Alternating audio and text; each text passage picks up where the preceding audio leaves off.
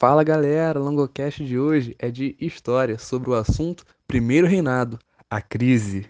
Bom galera, para a gente entender o Primeiro Reinado, nessa etapa de declínio, na crise desse Primeiro Reinado, como se desenvolveu esse processo no qual Dom Pedro foi perdendo seu poder e influência política, bom, não em todos os aspectos, mas de maneira geral, até que ele resolvesse abdicar do trono em 1831, deixando para seu filho, seu herdeiro de 5 aninhos de idade. Como que aconteceu isso tudo, gente? Bom, antes de a gente pensar na crise, vamos fazer uma breve lembrança sobre como, como que funcionava, quais eram as características centrais desse primeiro reinado, para a gente entender um pouco melhor como que ele veio a encontrar o seu triste fim. Bom, triste para alguns, para outros nem tão triste assim. O fato é que no primeiro reinado você encontra como característica fundamental a, a o autoritarismo, o, o caráter centralizador do governo de Pedro. Esse autoritarismo era, foi confirmado pela Constituição outorgada, né? Só da Constituição ter sido outorgada já é um belo indício de autoritarismo, né? Porque a Constituição foi imposta. E, bom, em 1824, essa Constituição que é, determinava questões como, por exemplo, o poder moderador, que é algo categórico na hora de a gente entender essa influência, esse poder centralizado, esse poder altamente autoritário, essa característica de Dom Pedro de querer mandar acima de todos. Afinal, isso que é o poder moderador, né? Quando o rei, o imperador, a figura do monarca tem um poder que se sobrepõe aos outros três. Isso quebra completamente o equilíbrio proposto por Montesquieu quando ele propõe a questão dos seus poderes. Mas Dom Pedro queria justamente era isso, né? Não, ele não queria esse equilíbrio, ele queria mandar acima de qualquer outro, afinal, por isso, essa questão do quarto poder.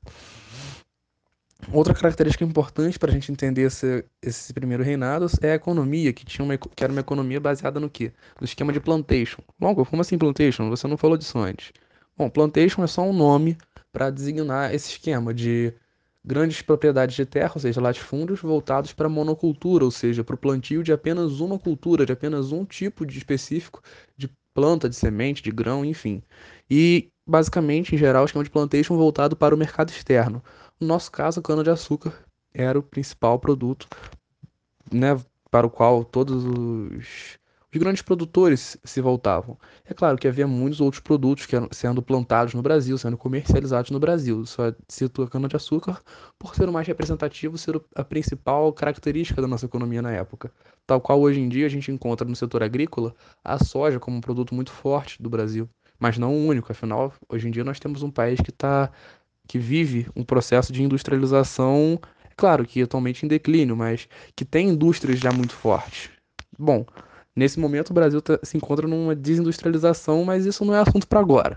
Isso é assunto para geografia, para geopolítica. O fato é que nesse momento, o que eu quero que, é, fixar na cabeça de vocês é que o latifúndio, essa produção em larga escala, era muito forte no Brasil. E logo, quando o latifúndio é forte, como quando o latifúndio é o centro da economia, o latifundiário, dono da terra, é uma figura influente, não só, no aspecto, não só pelo aspecto econômico, mas pelo aspecto político. Afinal, quem detém o poder econômico sempre anda lado a lado com quem detém o poder político. E quando isso não acontece, em geral, a pessoa que detém o poder econômico vai fazer de tudo para chegar ao poder político, custe o que custar. Tanto que na própria história do Brasil a gente percebe isso acontecendo lá no segundo reinado, sim, quando Dom Pedro II, né? Em compensação, como eu já vivo falando, não é assunto para agora. Isso é só para dar uma contextualizada geral. Agora pensa, se o primeiro reinado estava tão bem estruturado, por que, que ele viria a entrar em crise? Se você pensou em revoltas, parabéns, foi pelo caminho certo. Primeira coisa que eu gostaria de destacar com vocês como um fator fundamental para compreender o declínio, né, essa crise do primeiro reinado, como que o Dom Pedro foi caminhando para a sua abdicação, é bom entender a Confederação do Equador. E o que foi, na verdade, essa Confederação do Equador? A Confederação do Equador nada mais foi do que uma espécie de revolta, uma revolução, um movimento contrário ao poder de Dom Pedro, contrário ao imperador, que se desenvolveu em Pernambuco, Logo, já falou de Pernambuco há pouco tempo. Falei no outro podcast, quando falo sobre transição da colônia ao império, eu citei que em Pernambuco, em 1817, aconteceu uma revolução, a chamada Revolução Pernambucana de 1817. Galera criativa. Mas também pode ser chamado de Insurreição Pernambucana de 1817, na qual pernambucanos, né, tinham um caráter separatista, um caráter liberal, pediam a independência do Brasil naquela época. A verdade é que eles não estavam querendo só independência, eles queriam uma série de eles queriam uma série de reivindicações para a região, principalmente, mas de maneira geral para o Brasil. É claro que quando eles se demonstram separatistas, tinha esse caráter mais, digamos, local. Porém, eles tinham todo um ideal iluminista, toda uma influência relacionada a isso, todo o caráter de contrariedade ao absolutismo. Mas por que, eu estou falando tanto de insurreição pernambucana de 1817? Porque na realidade a Confederação do Equador pode sim ser compreendida como uma espécie de continuidade dessa insurreição pernambucana. Pô, mas 14 líderes foram mortos logo. Como é que essa galera se reestruturou?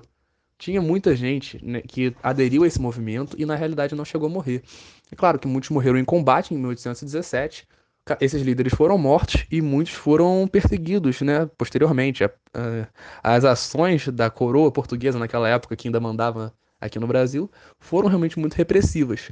Porém, em 1824, Frei Caneca, que era um dos revolucionários daquela época, que tinha continuado vivo, ele deu uma, uma levantada na galera. Ele juntou o povo que estava meio bolado ainda com aquela situação toda e falou: gente, não tá dando. E eles montaram novamente esse movimento, essa chamada Confederação do Equador, que tinha um caráter revolucionário, era um movimento voltado para ideais republicanos e separatistas. Qual era o objetivo principal deles? Eles eram contrários ao poder moderador, é claro, eles eram contra esse autoritarismo de Dom Pedro, e eles também queriam autonomia, eles pediam por mais autonomia às províncias, e no caso deles, a separação realmente do império. O fato é que eles foram, obviamente, muito, muito fortemente enfrentados. O fato principal relacionado a essa Confederação do Equador é mostrar a insatisfação que havia por uma parte considerável da população pela maneira como o Brasil vinha sendo conduzido recentemente. É claro que um governo autoritário vai desagradar uma parcela considerável da população, uma parcela da população que pede por liberdade, liberdade seja de comércio ou de pensamento. Afinal, naquela, impren naquela época, a imprensa já tinha muitos problemas com Dom Pedro, e eu vou voltar a falar da imprensa logo logo, vocês vão ver. Aguarde. Em 1828, quatro anos depois, aconteceu uma aconteceu uma brincadeirinha bem chata lá embaixo do mapa. Sabe Uruguai? Então, nem sempre foi Uruguai. Digamos que naquela época o Brasil ainda dominasse, controlasse politicamente aquela região. Porém, as questões platinas, em geral, quando se vai trabalhar isso, cai dessa maneira. As questões platinas vieram em 1828 abalar as estruturas de Dom Pedro e do seu reinado. O que aconteceu? Uma guerra, realmente uma guerra, entre o Brasil e aquela região do Uruguai. Aí você pensa, pô, longo, mas aquela regiãozinha pequena lá, o Brasil deu um de 10 a 0 neles, né? Olha o tamanho do Brasil, olha o tamanho deles. Na realidade, não foi bem assim não. O Brasil conseguiu perder a guerra. E foi uma humilhação, hein? Dom Pedro saiu daquela guerra humilhado, humilhado, humilhado, humilhado. E pior do que isso, ele tinha perdido uma parte do seu território.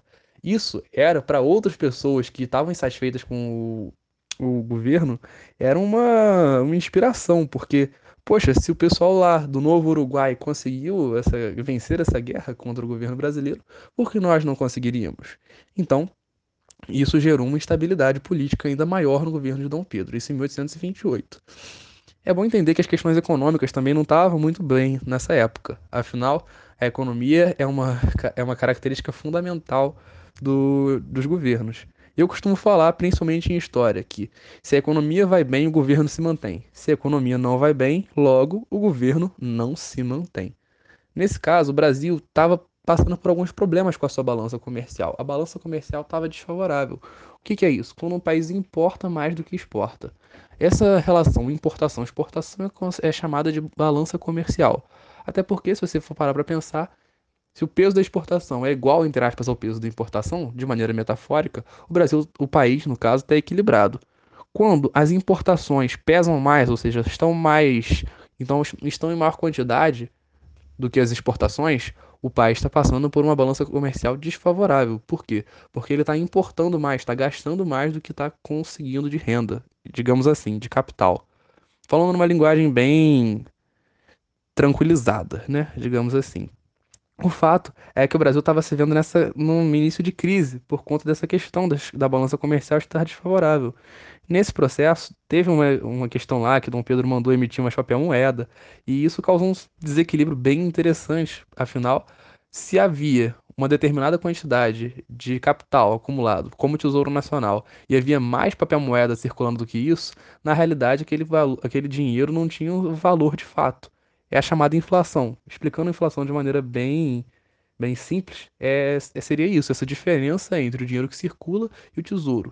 Entre aspas, né, gente? Estou dando uma explicação muito simples para um conceito bem mais complexo, na minha opinião. É algo muito mais, muito mais complexo se a gente for parar para observar, principalmente na análise econômica sobre a inflação, os fatores que levam a, a ela, enfim. O fato é que essa emissão de papel moeda, aliada à crise já existente, causou problemas econômicos ainda mais graves, tanto que o Brasil teve, foi obrigado a recorrer a empréstimos com a Inglaterra na época. E isso, pensa você, pensa bem. O, o país já está com uma balança comercial complicada, desfavorável. O país emitiu papel moeda e viu que isso só inflacionou ainda mais os produtos, os preços, etc. Qual a solução? Pegar um empréstimo com um país que você jamais se ferra fazendo comércio, que é a Inglaterra, que os acordos comerciais eram mais desiguais? Não ia dar certo. Então, economicamente, o Brasil estava afundando cada vez mais.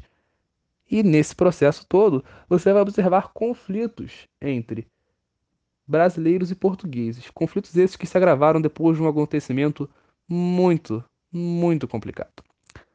Dom João VI, no dia 10 de março de 1826, veio a falecer. A... Momento fofoca. Tem histórias que dizem que a Carlota Joaquina, sua esposa, envenenou ele. Olha que doideira. Mas isso não é importante pra gente agora. O fato é que nesse dia, que também não é tão importante assim, morreu Dom João VI. Mas o que é importante pra gente é entender o que que essa morte representava, principalmente para o Brasil, historicamente falando. O fato é que com Dom João VI morrendo, o primeiro na linha de sucessão ao trono, do trono português, era Dom Pedro I. Caso Dom Pedro não assumisse, seu irmãozinho, Dom Miguel, com quem que ele não tinha uma relação muito boa, falando a verdade, ele iria assumir o trono. Dom Pedro então se viu numa emboscada. O meu país, o que eu estou governando, o Brasil, está atravessando uma crise econômica muito complicada. Perdemos a guerra lá com o Uruguai. Tem gente pra caramba ficando chateada comigo. E ao mesmo tempo eu tenho a oportunidade de servir, de assumir o trono, né, do país no qual eu nasci. Afinal, Dom Pedro era português, é bom lembrar disso. Era um português a serviço principalmente dos interesses de Portugal. Tanto que os portugueses, de modo geral, eram os mais favoráveis à manutenção do seu governo. Não eram os únicos, mas, digamos, eram os mais favoráveis. Na época do golpe da independência, né, quando Dom Pedro chegou ao poder, os brasileiros da elite agrária, aqueles brasileiros lá, apoiaram sim a- esse golpe dele. Porém, havia um medo generalizado por parte dos brasileiros sobre a recolonização. O que era isso? Era um desejo muito antigo português, para quem acompanhou a questão lá de 1820, a Revolução do Porto. Lembra disso, né? Que os portugueses queriam que houvesse uma recolonização no Brasil, porém essa recolonização não vinha acontecendo. Os portugueses queriam que Portugal voltasse a colonizar o Brasil, e isso, obviamente, era oposto ao que os brasileiros queriam. Então, nesse processo de que Dom Pedro veio, do- Dom Pedro, Dom João VI veio a morrer, os conflitos entre brasileiros e portugueses em território brasileiro vieram a se agravar ainda mais. Porque pensa comigo, os portugueses queriam a recolonização. Se Dom Pedro assumisse a coroa de Portugal, deixasse a filha dele, que estava aqui no Brasil, sim, também tinha filha. Aliás, há algumas fontes que dizem que Dom Pedro teve mais de 115 filhos. Eu já vi essa informação em mais de um lugar. Assim, isso é só uma curiosidade histórica, mas é interessante a gente pensar sobre isso. Enfim, esse tarado aí, quer dizer, esse Dom Pedro, ele tinha muitos filhos e nesse processo ele poderia deixar essa filha dele, que se não me engano era a mais velha, o- é, aqui governando figurativamente, porque ele que de fato continuaria no governo, continuaria no comando. O fato, gente, é que vocês não precisam entender que a filha dele ficaria no governo. Isso até fica um pouco confuso para a gente pensar. O fato é que Dom Pedro se aproveitaria de um terceiro, no caso de uma herdeira dele, para continuar governando o Brasil. Isso na cabeça dos portugueses. Como eles queriam a recolonização, imagine só. Os portugueses queriam que Portugal recolonizasse o Brasil. Dom Pedro estava tendo a oportunidade de reassumir o trono de Portugal. Se Dom Pedro fosse o rei de Portugal e do Brasil, do Brasil, é claro, governando através dessa questão aí da filha que continuaria aqui, isso era ter a faca e o queijo na mão. A recolonização seria muito mais possível. Eles queriam que isso acontecesse. Por quê? Porque a recolonização assim poderia acontecer. Afinal, se o rei de Portugal e do Brasil é a mesma pessoa, logo recolonizar é não só viável, mas como muito mais simples. O fato é que, por mais que os portugueses apoiassem Dom Pedro nesse processo de continuar governando o Brasil e governar Portugal simultaneamente, os brasileiros estavam com bastante medo da recolonização, né? E nisso, muitas críticas caíram sobre Dom Pedro. E como todo bom monarca autoritário, e não só monarca, como todo bom político autoritário, ele foi e perseguiu a imprensa, como sempre acontece. Nesse processo, lembra que eu falei no comecinho do podcast que ia voltar à imprensa? Então, um tal de Líbero Badaró, um jornalista, foi assassinado. E bom, por mais que não houvesse provas que comprovassem que Dom Pedro era o responsável por essa morte, todo mundo sabia que foi Dom Pedro que mandou matar o Libero Badaró. Né? Quem mandou matar o Libero Badaró? Oh, ninguém sabe, enfim. O fato é que isso levou ao fim definitivo do apoio dos brasileiros a Dom Pedro, porque a imprensa só caiu mais em cima cada vez mais. Então, assim, os brasileiros praticamente todos estavam contrários ao regime de Dom Pedro, por mais que os portugueses ainda apoiassem, e esse clima de instabilidade, de conflitos realmente entre portugueses e brasileiros, não se ateve apenas a um campo filosófico, ideológico. Eles realmente chegaram a trocar pancadas no meio da rua. O caos se instaurou nas ruas, na famosa Noite das Garrafadas. Quando você ouve Noite das Garrafadas, o que, que você pensa? Garrafadas, garrafas sendo atacadas, sendo quebradas na cabeça uns dos outros, e foi isso que aconteceu. O caos se instaurou nas ruas. E Dom Pedro estava morrendo de medo, né? Assim, Dom Pedro estava com um desespero absurdo, com medo do que podia acontecer, do que poderia chegar a ele. Ele sabia que ele tinha direito ao trono de Portugal, e se ele não assumisse, Dom Miguel iria fazê-lo.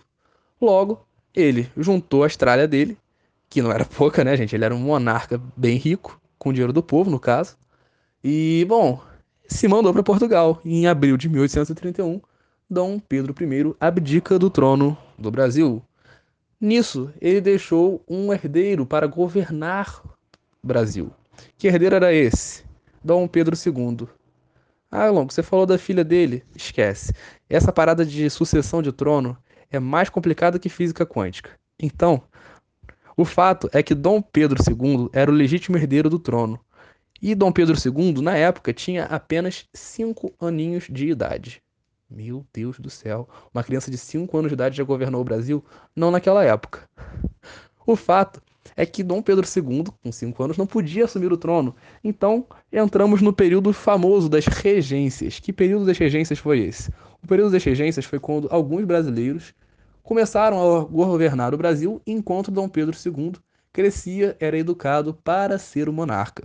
Nesse processo, José Bonifácio chegou a ser tutor de Dom Pedro por alguns anos. José Bonifácio, aquele que ajudou lá na independência do Brasil. Mais uma das figuras da história nacional que às vezes são pouco trabalhadas na nossa história clássica, nos nossos livros didáticos, mas é uma figura interessante de se observar também.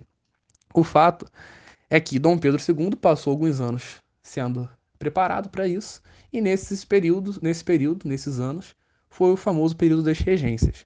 Mas isso, meus amigos, é assunto para outra hora. O importante é saber que nessa crise do primeiro reinado, a Confederação do Equador, esse movimento revolucionário de Pernambuco, que era separatista e republicano, abalou um pouco as estruturas do império. As questões platinas de 1828, quando o Uruguai entrou em guerra com o Brasil e ganhou, também abalaram. A crise econômica, todo esse processo de balança comercial desfavorável foram cruciais e é claro que determinante de verdade também foi a morte de Dom João VI, que agravou ainda mais os conflitos já existentes entre brasileiros e portugueses, levando Dom Pedro I a abdicar do trono. Enfim, galera, é isso. Foi um prazer, bons estudos, até a próxima. Valeu!